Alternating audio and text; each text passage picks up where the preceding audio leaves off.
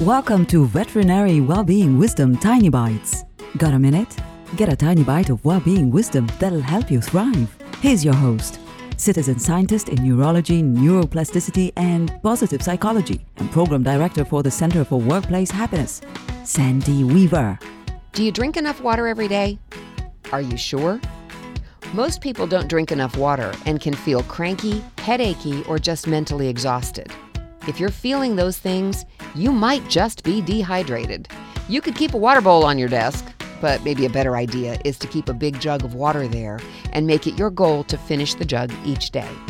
You might be shocked to see how much easier your days feel when you're well hydrated. For more well-being wisdom, visit theveterinarianschampion.com. I'm Sandy Weaver. Want more tiny bites of veterinary well-being wisdom? Subscribe to the podcast and share it with your friends. And there's lots more at centerforworkplacehappiness.com. Here's to your well-being, one tiny bite at a time.